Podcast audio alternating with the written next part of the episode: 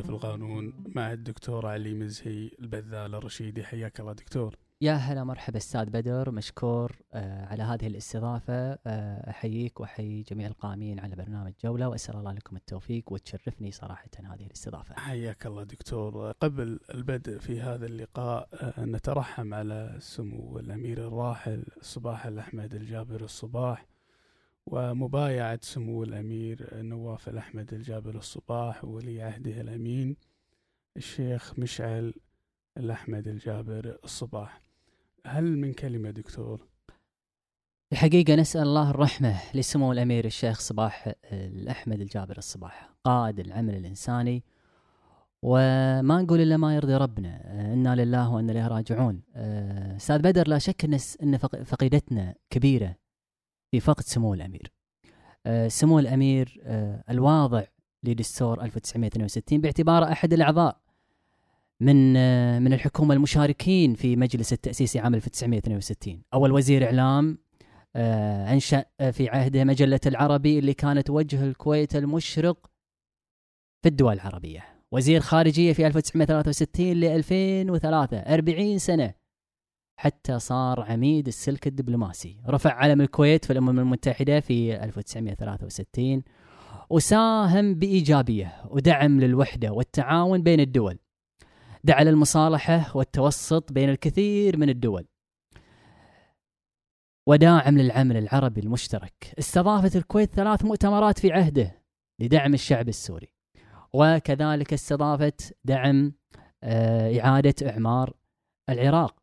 مساعدات إنسانية أستاذ بدر لمختلف الدول قدمها السمو الأمير. كان عنوانه البناء والمساهمة والعون والإغاثة دون طلب أو مقابل. قائد العمل الإنساني. استحق هذا اللقب. هذا اللقب اللي استحقه سمو الأمير في عهده استقرت الكويت في ظل ظروف إقليمية صعبة. ربيع عربي. وغيرها من الظروف. بفضل من الله سبحانه وتعالى ثم بفضله عشنا في أمن ورغد عيش. كانت هناك نهضة عمرانية. كان هناك اهتمام بالشباب. رعاية للمعاق اهتمام بأبناء الشهداء اهتمام بالعلم وتكريم المتميزين ودعم العمل الخيري. فقيدتنا كبيرة في فقد سمو الأمير. أنا صراحة استحضرني أبيات ودي أني أقولها اللي هي يقول فيها الشاعر فهد مزهر البذال أخوي العزيز. يقول يا مرحوم يا شيخ البلاد وعلمها. مرحوم يا سم القلوب المغلة. والله لو نسكب من العين دمها حقك علينا نذرف الدمع كله وكل الخليج اليوم تبكي حكمها تبكي الزعيم اللي حضنها في ظله اللي اليامالة تبعد له عدلها وكل الدول في حكمته تستمع له.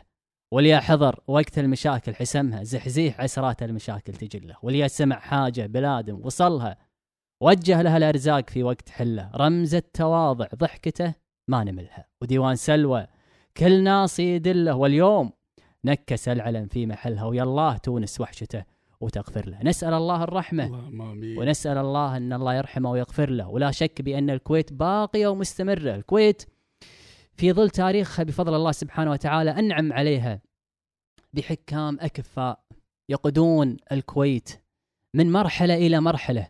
وإحنا كلنا ثقة بسمو الأمير الشيخ نواف الأحمد وبعضده الأمين الشيخ مشعل الأحمد. ونسأل الله أن الله يمتعهم بالصحة والعافية والحفظ وأن يجعلهم الله ذخرا للبلاد والعباد ونسأل الله أن الله يحفظ الكويت وشعبها وأميرها من كل مكروه. اللهم آمين. الله يعطيك العافية دكتور وصح الله لسان شاعرها وناقلها. عسى الله يحفظك صح لسانك. حياك الله دكتور. الله يحييك أستاذ بدر شاكر لك على هالاستضافة والحقيقة أشكركم على خاصة بأنها استضافة أولى فلي الشرف الكبير بأني أكون ضيف عندكم وإن شاء الله نقدم الشيء المفيد بإذن الله إن شاء الله. حياك الله دكتور عرفنا عن نفسك للجمهور. أول شيء أنا خريج كلية الحقوق جامعة الكويت ومن ثم عملت لفترة قصيرة في سلك المحاماة. وبعد ذلك حصلت لي بعثة دراسية من جامعة الكويت في كلية الحقوق. درست الماجستير والدكتوراه في القانون الجزائي في جامعة كنت في بريطانيا. ومن ثم التحقت في كلية الحقوق وفي القانون الجزائي في جامعة الكويت. وما زلنا آه، يعني إلى اليوم لو يعني آه، الكل عارف بأن اليوم انتهينا من الفصل الدراسي الثاني للعام الدراسي 2019 2020 انتهيتوا من العام الدراسي الثاني ولكن أيضا انتهيتوا من التعليم الإلكتروني. هذا صحيح آه هو يعتبر آه أطول كورس آه في يمكن التعليم في دولة الكويت خاصة بأنه هو الكورس الوحيد اللي جمع ما بين التعليم التقليدي اللي ابتدى من 19 1 2020 إلى غاية 24 2 وهو اليوم الأخير للعمل قبل بدء جائحة كورونا وما ترتب عليه من تعطيل في جامعة الكويت بناء على آه، قرار من المؤسسات الصحية. وبعد ذلك الجامعة استأنفت الدراسة في 9 8 واليوم بفضل الله انتهينا من هذا الكورس طبعا من 9 8 إلى اليوم كان كله تعليم إلكتروني بناء على قرار جامعة الكويت. اليوم الموافق كم دكتور؟ اليوم الموافق 8 10 8 10 نعم. تم انتهاء من نعم التعليم الإلكتروني نعم 2020 نعم آه بداية إحنا صراحة ودنا نتكلم عن فوائد التعليم الالكتروني ودنا أيضا نتكلم عن المميزات والعيوب التي آه، استشفيتوها من هذا التعليم. ممتاز. أه نتكلم عن التعليم عن بعد. نظرة تاريخية بداية انه هو تعليم ابتدى من السبعينيات القرن الماضي ابتدت في الولايات المتحدة الأمريكية وبعض الدول الأوروبية لأسباب قدرتها بأنها من الممكن أن يختصر المسافة وأن يسلم للطالب المنهج الدراسي على أن يحضر إلى الحرم الجامعي لتقديم الاختبارات. طبعا هذا التعليم عن بعد تطور في مراحل كثيرة. تم استخدامه في دولة الكويت آه، لأن مثل ما تعرف جائحة كورونا يعني صار من الصعب جدا بأن يحضر الطالب وهذا قد يسبب آه، يعني عدوى صحية ممكن أن ينقل هذا الوباء إلى أسرته. فلذلك قررت وزارة آه، وزارة الصحة بأن آه، يلغى حضور الطلبة وجامعة الكويت اتخذت في هذا الأمر. لا شك بأن المميزات والعيوب كثيرة، يعني خلينا ناخذ أبرز الأشياء. طبعا لا شك أستاذ بدر بأن التطوير هو سمة الإنسان. وإحنا لما نتكلم عن التعليم التعليم عن بعد هو لا شك بأنه يطور العملية التعليمية وخاصة للطالب والأستاذ، يعني اليوم كل أستاذ كل طالب لابد أنه يكون مهتم ومطلع على أبرز الأشياء التكنولوجية الأخيرة. يعني برنامج Teams، Zoom، البرنامج ال Word، برنامج ال Excel، الباوربوينت، فيعني كل الأشياء هذه المساعدة في التعليم. وكذلك الأمر ينطبق على الطالب. طبعا يفعل العملية التعليمية يعني اليوم كان هناك تفعيل كبير لمتابعة الإيميل الإلكتروني الجامعي فاذا هناك تواصل عن طريق الإيميل بالإضافة لأن سهولة وسرعة التوصل للمعلومة، المعلومه صارت بسيطة، معلومة صارت سهلة في الوصول. كذلك تمكن الطالب من التعليم في أي مكان، يعني آه، حتى لا يكون عدم الحضور للحرم الجامعي عائق في مواصلة التعليم. ولذلك يعني هذا القرار اللي اتخذته جامعة الكويت في مواصلة التعليم الإلكتروني هو قرار جيد ونافع للجميع. إذا هو ملائم وهو مرن وهو مؤثر على العملية التعليمية. هذا من ناحية المميزات لكن لما نشوف أستاذ بدر يعني لابد أن يكون كل شيء له عيوب نعم. وقد يكون هناك تأثيرات سلبية. يعني خلينا ناخذ على أبرز آه الأمثلة. أول شيء كان هناك لابد أن الطالب آه يشتري جهاز لابتوب أو آه آيباد أو ايا كان في هذه الأجهزة المساعدة. طبعا مو الكل خلينا نكون صريحين مو الكل عنده القدرة الشرائية لهذا الأمر. فلذلك أنا أحيي كل المساعدات وكل الأشياء اللي صارت لمساعدة الطلبة والمبادرات الاجتماعية اللي بذلوها أساتذة الكليات واللي بذلوها الجمعيات والروابط الطلابية لمساعدة زملائهم وأخوانهم الطلبة، اذا هناك تكلفة مادية. آه، بالإضافة إلى أن شبكات هل هل, هل حصلت مساعدات لاولياء الأمور في شراء الأجهزة الإلكترونية؟ حسب ما علمت بأن تم شراء آه، كمبادرة تم الشراء من قبل آه، مبادرات مجتمعية وتم توزيعها على الطلبة وهذه يعني قيمة اجتماعية عالية في الحرص على مستقبل الطالب ورفع المعاناة عنه وحتى ما يك... حتى ما يعاقب الطالب بسبب جائحة هو لا ذنب فيها نعم.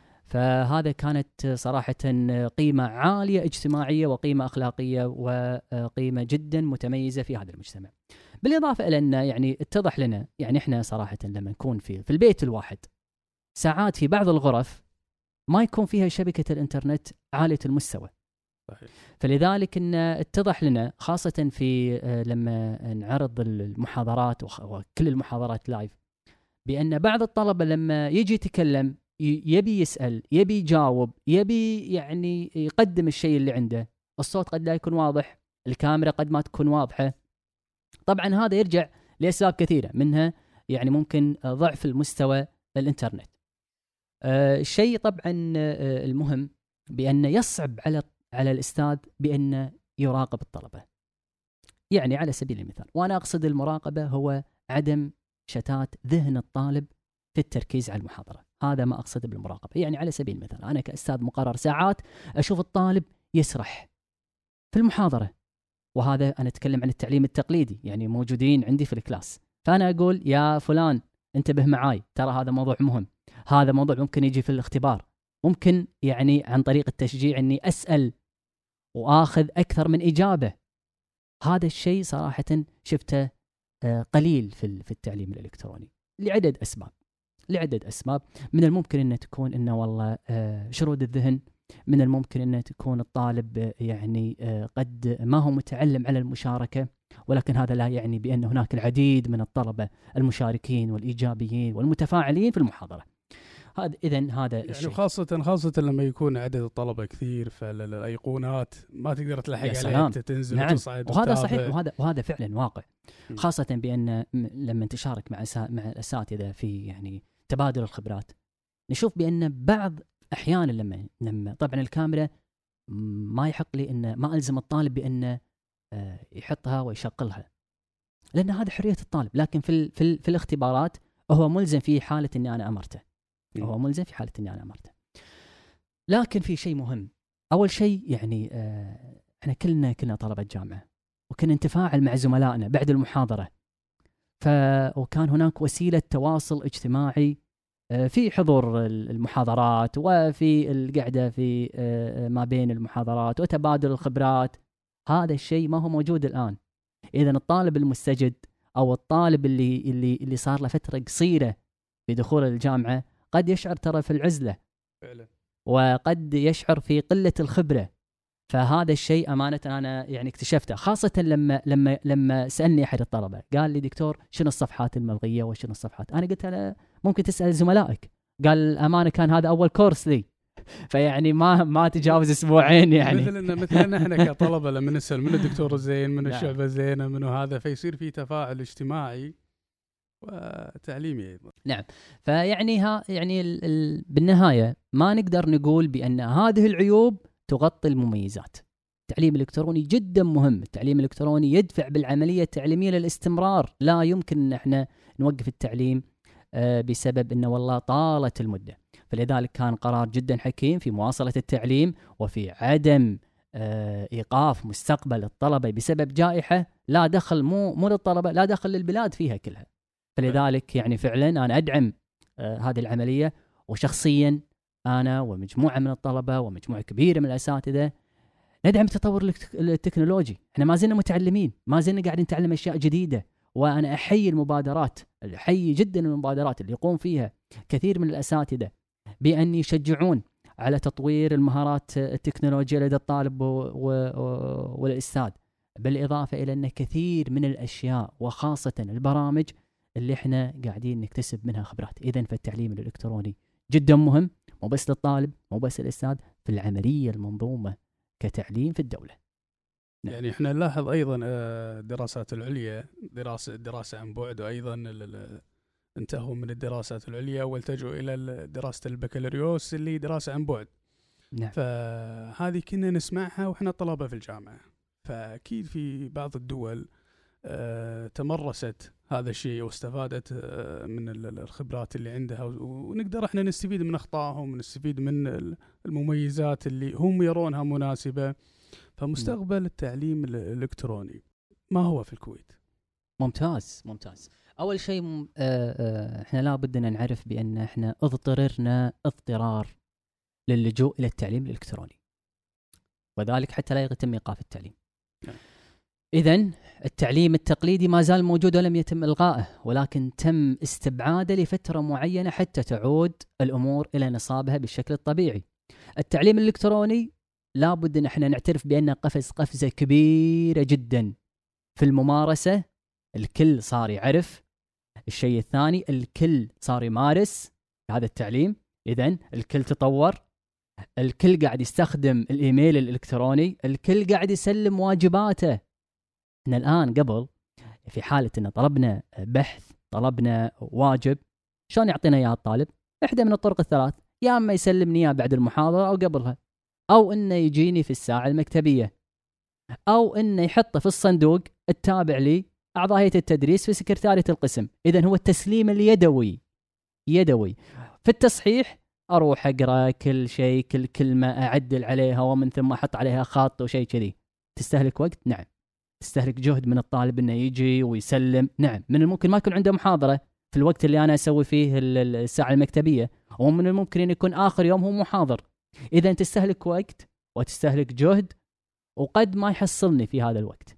ولكن بالنسبة ناخذها على على تسليم الواجبات في برنامج ال Teams وهو البرنامج المعتمد لجامعة الكويت.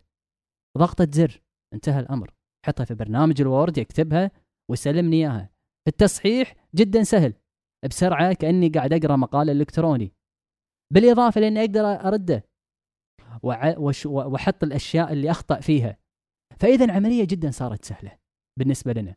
بالنسبة حق التصحيح الاختبارات نأخذها ك... ك... كنسبة وتناسب. كم نأخذ بال... بنسبة تصحيح الاختبارات في في, في التقليدي؟ ورقة ورقة. ونعدل على على على على سؤال سؤال. في التعليم الإلكتروني وخاصة في برنامج التيمز إحنا نحط إجابات نموذجية ومن ثم في أقل نص ساعة ممكن يخلص لي 40 45 طالب. يعني الإجابات تكون اختيارية مثلا؟ إي نعم إي نعم. يكون مثلا صح وخطأ. أه نحط والله مثلا لما نضع السؤال نحط إن هذه هي الإجابة الصحيحة. فبمجرد إن الطالب ينتهي وي ويرسل ال ال ويرسل الاختبار الأستاذ أمام خيارين يا أما إنه يبين له النتائج على طول أول ما يرسل يعني الطالب مو متعود ترى من أول ما يرسل يطلع له نتيجة على طول. أو إن أو إن الأستاذ حتى يمنع الغش في هذه المسألة بأن لا من ترسله يطلع لك إن النتائج مو واضحة صفر. فبعض الطلبة الحقيقة عباله إنه صفر جاب في الاختبار من 40 فتواصل معاي يعني. فأنا بينت له بأن لا هذه طريقة جديدة إحنا نستخدمها وهي طريقة آه، تم النصح فيها من قبل الأساتذة اللي مروا في تجارب اختبارات سابقة قبلنا. لأن ممكن في التصحيح فيما بعد نسلمهم الاختبار يكون كامل ومصحح اذا المستقبل للتعليم لابد إن إحنا نقول شغلة واحدة ونضيف عليها بعض الأمور. أول شيء تجاوزنا عقبة كبيرة جدا في مسألة التعليم الإلكتروني وهو الممارسة والترويج للتعليم الإلكتروني. بل إن ليس الممارسة حاليا على مستوى طلبة الجامعة. من يوم الأحد مبلشين وزارة التربية على مستوى جميع المراحل التعليم الإلكتروني، اذا هذه صارت ثقافة مجتمع، اذا أنا قاعد أنشر هذه الثقافة ما بين طلبة وزارة التربية وطلبة الجامعة وهذا لابد إنه يرفع مستوى الوعي الإلكتروني. في وسائل التعليم في وسائل التواصل وهذا شيء يعود بالنفع ترى فيما في فيما بعد. يعني هل معناه إنه والله إحنا نوقف التعليم الإلكتروني في حال ان رد التعليم التقليدي؟ لا. السؤال الإجابة طبعا لا. لكن ممكن يكون كبديل يطور هذا التعليم يطور من القدرات. سألتني عن آه، الجامعات اللي برا. كثير من الجامعات اللي برا قاعد الآن خاصة في مناقشة الرسائل. الماجستير والدكتوراه تقوم عن طريق وسائل التواصل التعليم الإلكتروني.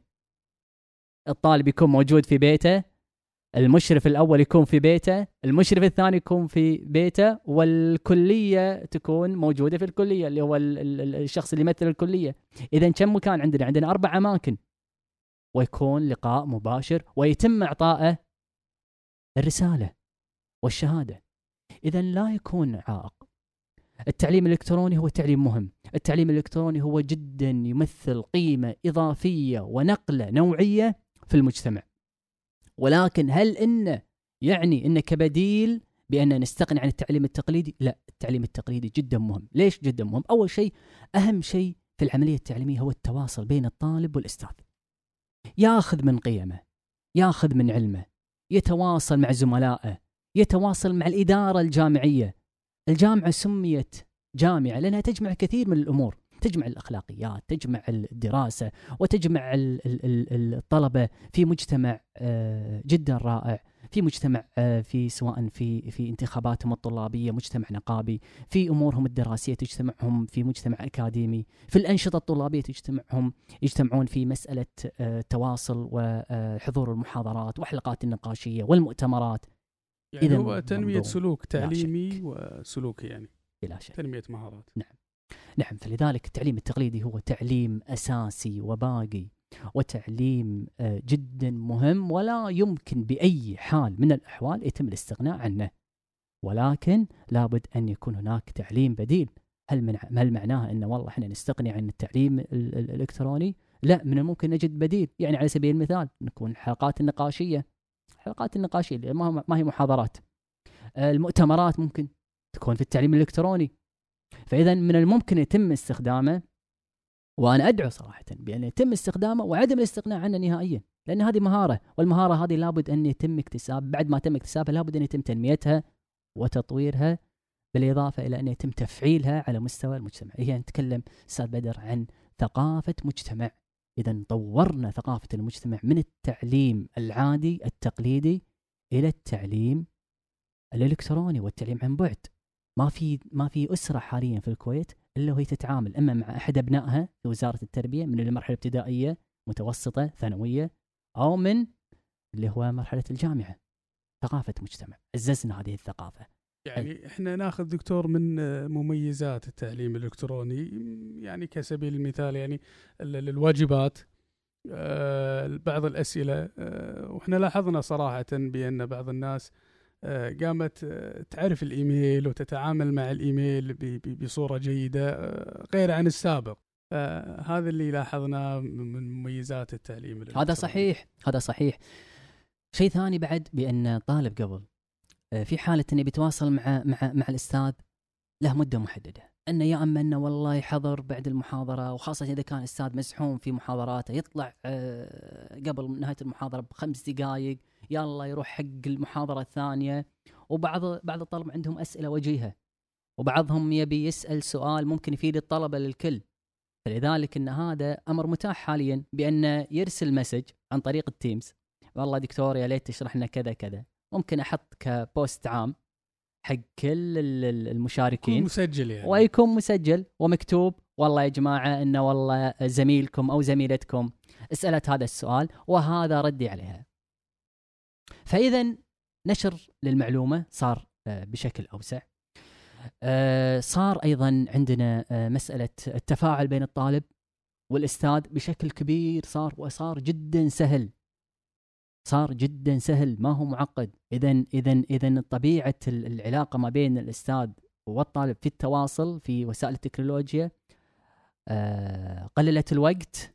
وصار الوقت وصار جدا سهل. يعني أنا بدل لا أقول حق كل طالب واحد واحد مجرد إني أسجل هذا الشيء وأكتبه في العام في برنامج ال Teams أو في ال MyU. أنا كنت أستخدم ال MyU قبل التعليم الإلكتروني قبل لا يبدأ قبل بدء جائحة كورونا. وفعلا يعني كان برنامج متميز كحال ال Teams اذا يسهل كثير من العملية.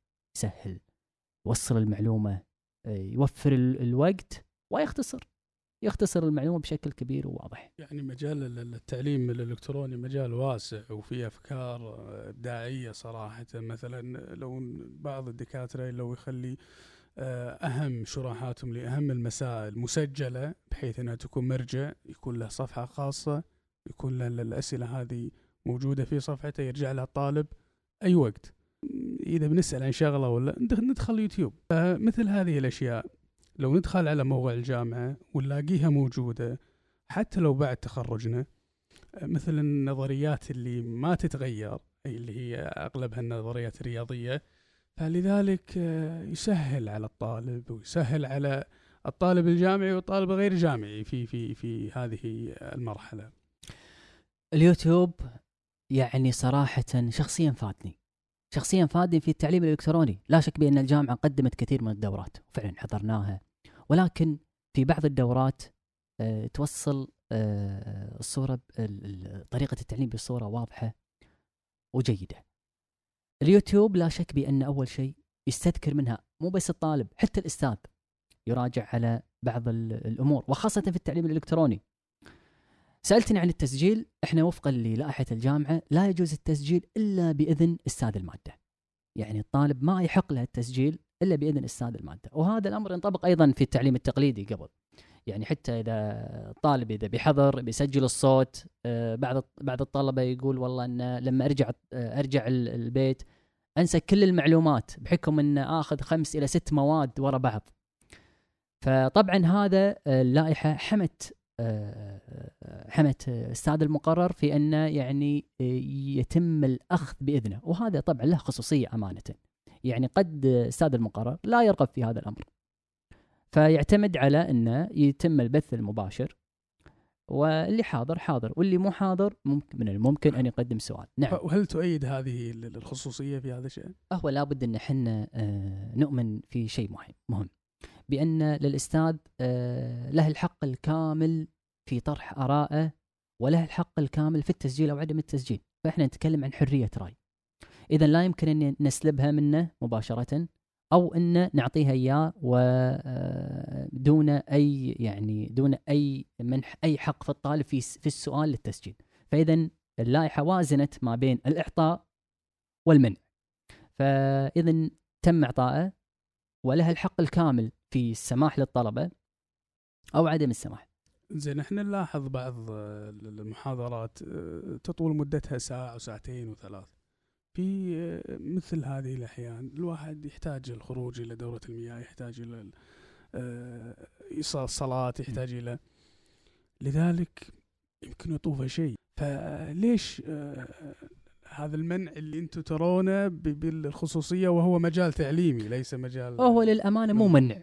يعني مو منع ولكن أباحت اللائحة للأستاذ في منح هذا الحق أو الاعتذار. فإذا إحنا نتكلم عن حرية رأي أمانة وهذا فعلا يعني يتناسب مع آه الخصوصية اللي تت يعني تحتضي فيها آه المحاضرة آه الدراسية. فاذا هذا هذا هذا مجال أعتقد إن اللائحة وازنت ما بين المنع والمنع والإعطاء. خلني أرجع على مسألة اليوتيوب. مبادرات جدا قيمة تم تقديمها من قبل الاساتذه وتم شرح برنامج ال Teams للطلبة. حقيقة أنا سمعت من بعض الكثير من آه، أولياء الأمور وخاصة اللي عندهم أبناء في المرحلة الابتدائية. قالوا لنا بأن شنو أفضل البرنامج فأنا وجهتهم على آه، بعض اليوتيوب اللي مسويه آه، الدكتور عبد الله الفيلتشاوي وهو دكتور في كلية التربية ونزل عدد كبير من شرح مسألة برنامج التيمز فلما شرحوها شافوها وشافوا الشرح اللي اللي اللي قدمه الدكتور عبد الله. استفادوا حقيقة كثير. فاذا وغير عبد الدكتور عبد الله في أكثر من دكتور أمانة ما يحضرني أسمائهم وأجلهم وأحترمهم وأقدرهم وأقدر القيمة الاجتماعية اللي قدموها. لأن آه مثل ما أنت عارف أستاذ بدر آه، في الفترة الأخيرة قبل بداية خاصة قبل بداية التعليم الإلكتروني حق المرحلة الابتدائية يعني قبل أسبوعين عشرة أيام نزلت عدد كبير من الدورات آه اللي من الممكن بأسعار متفاوتة 50 60 70 دينار. فهذا آه، الموجود مثل ما ذكرت إن اليوتيوب هي شيء مجاني. واليوتيوب مرجع يعني ومرجع مسجل ومرجع ومرجع. هذا مو معناه إني أنا ضد الدورات. الدورات لها إحنا إحنا نعم. إحنا كمجتمع نستغل هذه هذه فرصة هذه فرصة, فرصة. نعم هذه فرصة لأولياء الأمور وفرصة للطلبة وفرصة للأساتذة. شخصيا استفدت. شخصيا لما رجعت وعلى وجهت طلبتي أمانة. وجهت طلبتي في أن هناك آه، آه، دليل كامل لشرح هذا البرنامج خاصة فيما يتعلق في تسليم الواجبات في طريقة البث المباشر آه، فتح الكاميرا ال- الخلفية اللي وراء اللي وراء الشخص أو تغيير الخلفية في حالة هذه لاحظناها لاحظناها في في البرامج طبعاً. نفسها. تسوي ابديت. للبرنامج. آه، بحيث إنه يتناسب مع ال- الشكاوي أو المقترحات اللي جت هذا البرنامج هو بلا شك يعني آه، هذا برنامج يطور نفسه من نفسه يعني آه، الشركة دائما ما تسعى لتطويره حتى إن لا لابد أن نعرف بأن هناك البرامج الكثيرة خاصة من مع بدء التعليم الإلكتروني بأنها قاعد تنافس للحصول على أكبر قدر من الثقة للمؤسسات الج- ال- الجامعية وللطلبة وللأساتذة. اذا إحنا نشوف ترى في تنافس تكنولوجي رهيب خاصة في الفترة هذه. فعلا. ال- البرنامج ال Teams كل ما قاعد يتطور. يعني آخر تطوير حسب ما تم إبلاغي فيه من قبل بعض الأساتذة بأن هناك نوع من الصفوف الافتراضية. صف افتراضي. ناخذ صورتك ونخليها في في في مقعد معين فلما الطا... فلما الأستاذ يشرح يشوف قدامه ما يشوف أيقونات. لا يشوف كأنكم كلكم موجودين. طبعا هذا لابد أن يحتاج شنو؟ أن الكل يفتح الكاميرا. فيشوف أن كلكم موجودين في صف ومسرح ومدرج وصوركم موجودة في هذا المدرج. بس تعاملت مع هذا بذكاء وزارة التربية خلت للطالب اللي في المرحلة الابتدائية أن تكون مسجلة بحيث إنه لا ما ما يستطيع التعامل مع الكاميرا. اليوم بفضل الله سبحانه وتعالى الحمد لله اللي أنعم علينا بنعمة التكنولوجيا وخاصة ب- مع الجيل اللي موجود في الكويت. آه، اليوم آه، خاصة بالأعمار من سبع ثمان سنين الكل قاعد يتعامل مع التكنولوجيا كتليفون كآيباد آه، يمكن قليل في اللابتوب ولكن الآن رجع منتشر بش- بشكل كبير خاصة في التعامل مع التعليم الإلكتروني. أأيد جدا هذه الفكرة بأن فعلا خاصة بالمرحله الابتدائية.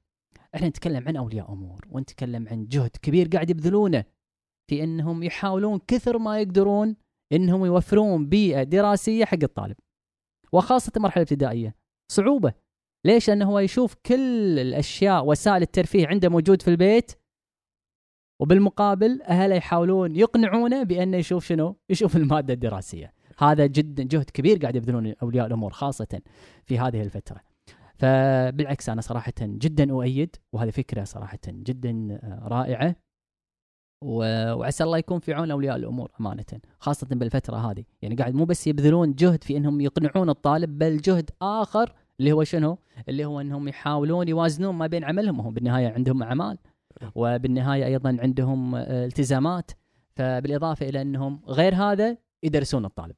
فيعني الله يكون في عونهم نوجه لهم تحية ونعم نعم نعم نوجههم يعافيك. تحية نعم نعم. زين دكتور علاقة الطالب مع الدكتور في آه، التعليم الإلكتروني هل زادت ولا قلت ولا أم أنا أوجه تحية كبيرة لطلبتي. يعني آه، يعني أنا في هال- في في هالسنة الدراسية سنة 2019 2020 يعني حظيت صراحة فضل الله سبحانه وتعالى أستاذ بدر. الله أكرمني في في مجموعة رائعة ومميزة من الطلبة والطالبات. يعني لما أبتدي في جزاء عام الطلبة اللي درستهم واشرفت على تدريسهم في الكورس الأول لما أتكلم عن آه، آه، الطلبة اللي آه، محكمة تدريبية هذا في كلية الحقوق طبعا لما أتكلم عن مجموعة المواد الدراسية اللي أشرفت عليها اللي هو مثلا جز... المبادئ إجراءات الجزائية لطلبة كلية العلوم يمكن تستغرب كلية العلوم. نعم كلية العلوم. آه، الثقافه الجزائية أيضا كلية العلوم. آه، مقرر آه، اللي هو علم الإجرام والعقاب آه، كمقرر اختياري حق غير الحقوقيين. العلاقة العلاقة.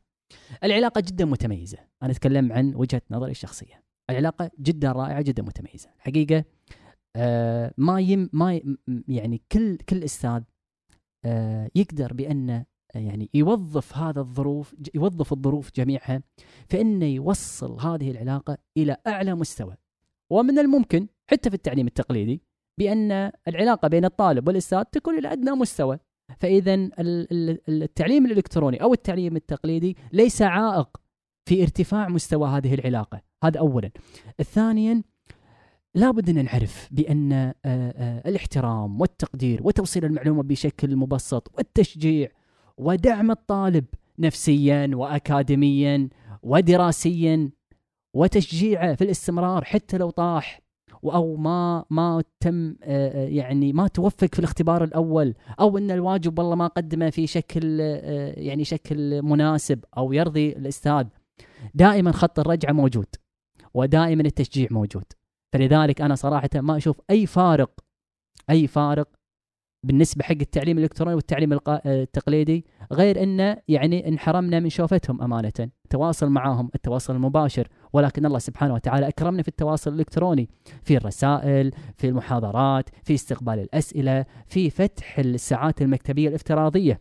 نعم. ما كان في إشكال في ذلك. أمانة بالنسبة لي لا. أنا أوجه لهم تحية في خاصة في نهاية الكورس وأسأل الله لهم التوفيق والنجاح. اللهم آمين. إحنا قبل لما الواحد ما يجيب درجات الزينه في الاختبار فيمكن يشفع للدكتور في حضوره.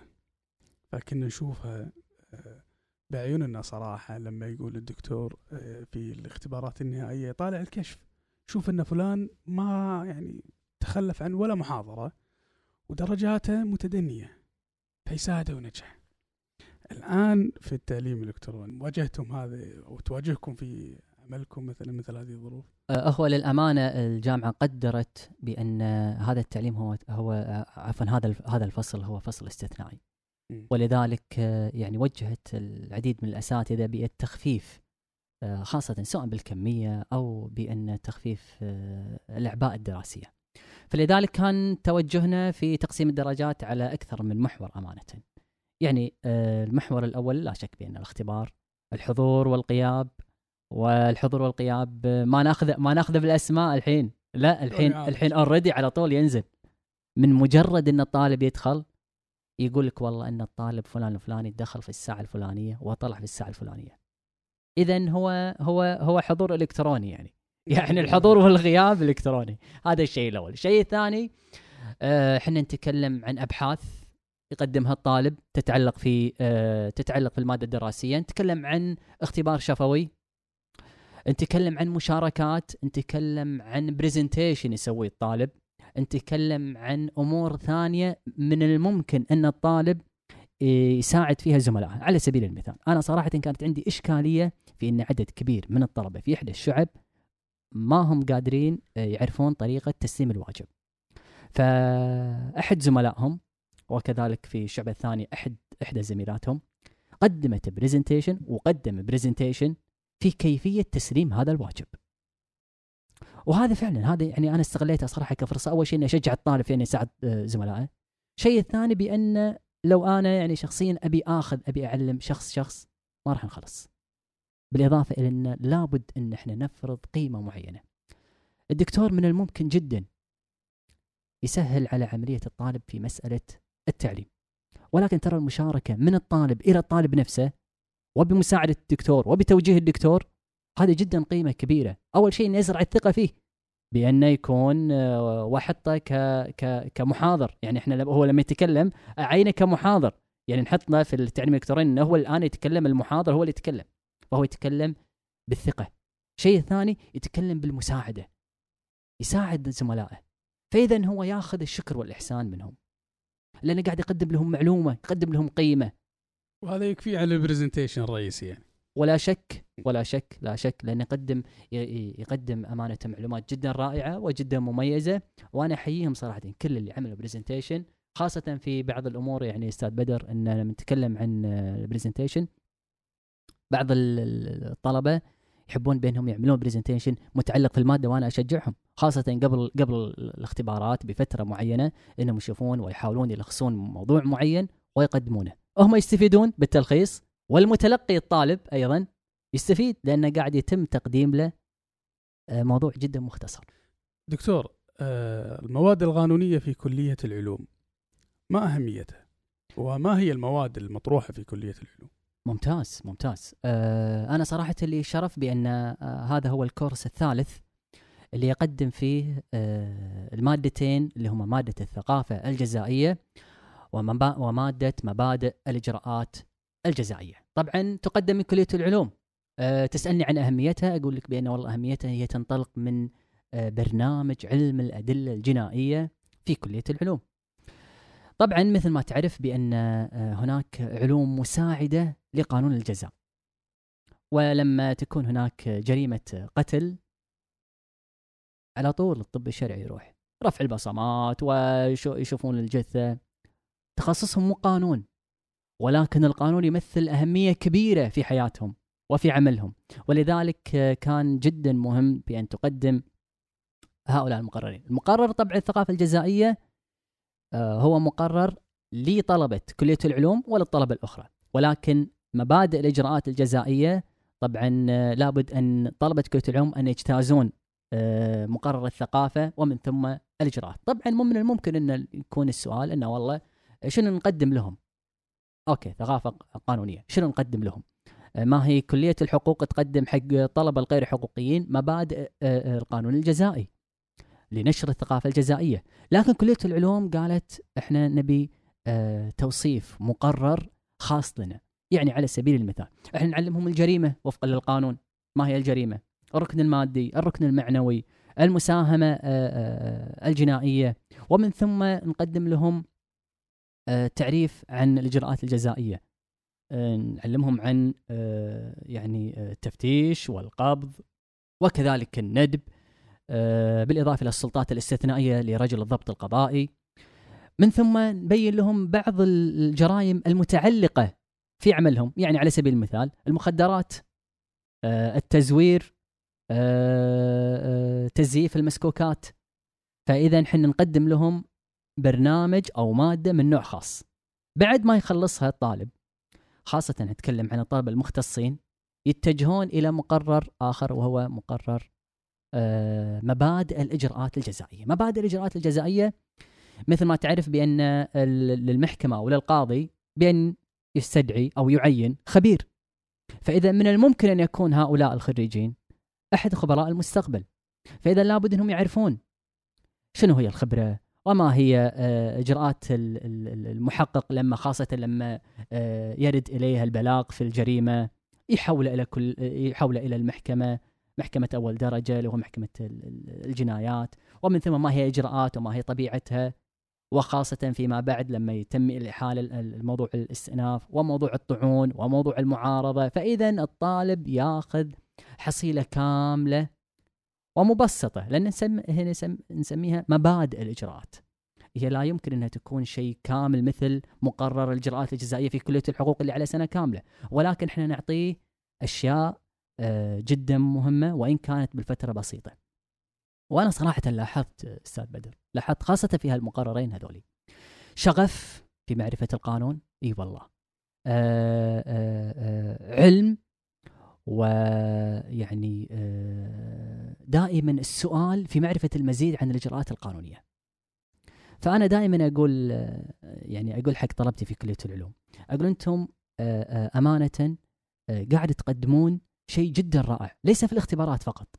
هم دائما يعني يتميزون في المستوى آه، آه، التحصيل العالي.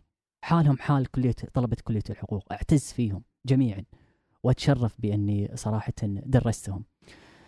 آه، طلبة العلوم مع أنهم غير قانونيين ولكن دائما ما يسعون إلى البحث عن كل أمر قانوني يتعلق في المادة الدراسية.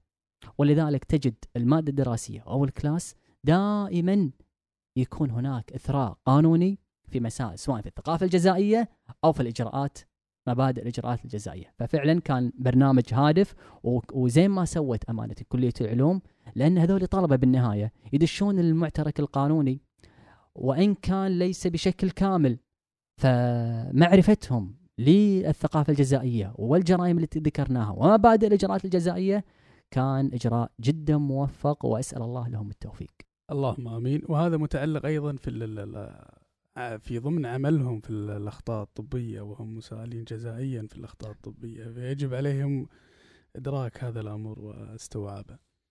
دكتور كما نعلم أن المحكمة الصورية هي من ضمن المقررات الدراسية على مدى سنة كاملة فكيف كان التعامل معها في ظل جائحة كورونا والتعليم الإلكتروني؟ آه نعم. آه، صراحة المحكمة التدريبية آه، يعني آه، هي مقرر لطلبة سنة رابعة وأنا أحييهم وأسأل الله لهم التوفيق والنجاح.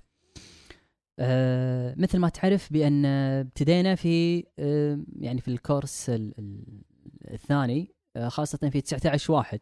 وكان مقرر بأن المحكمة التدريبية آه، وهو آه، أن يكون تنعقد في تاريخ أتوقع 9 3 ولكن لإجراءات معينة لأن هذا كان من المفترض أن يصادف هو حفل التفوق السنوي للجامعة فتم تأجيلها إلى 30 3 هذا قبل بدء جائحة كورونا.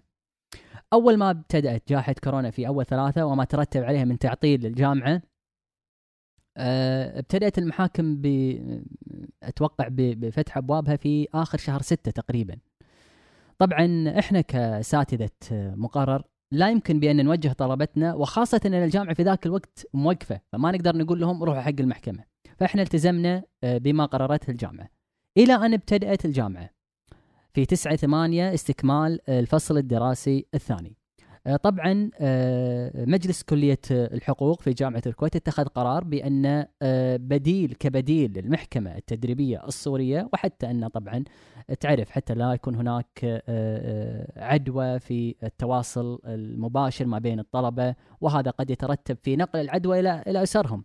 فقال إحنا نكتفي بما قدموه ونقول بأن أن على كل طالب بأن يقدم أربع تقارير. كل تقرير يعني يقسم إلى أن آه، على حكم قضائي من محكمة التمييز. ويقول فيه الطالب طبعا تقرير كتابي ويتم إرسال عن طريق التيمز تفعيلا للتعليم الإلكتروني والتعليم عن بعد. يقول فيه الطالب ما قررت آه، محكمة آه، أول درجة ومحكمة الاستئناف وراية فإذا هي عملية تحليل فكري للطالب في مسألة معرفة الأحكام القضائية كبديل فقط لمسألة جائحة كورونا أمانة.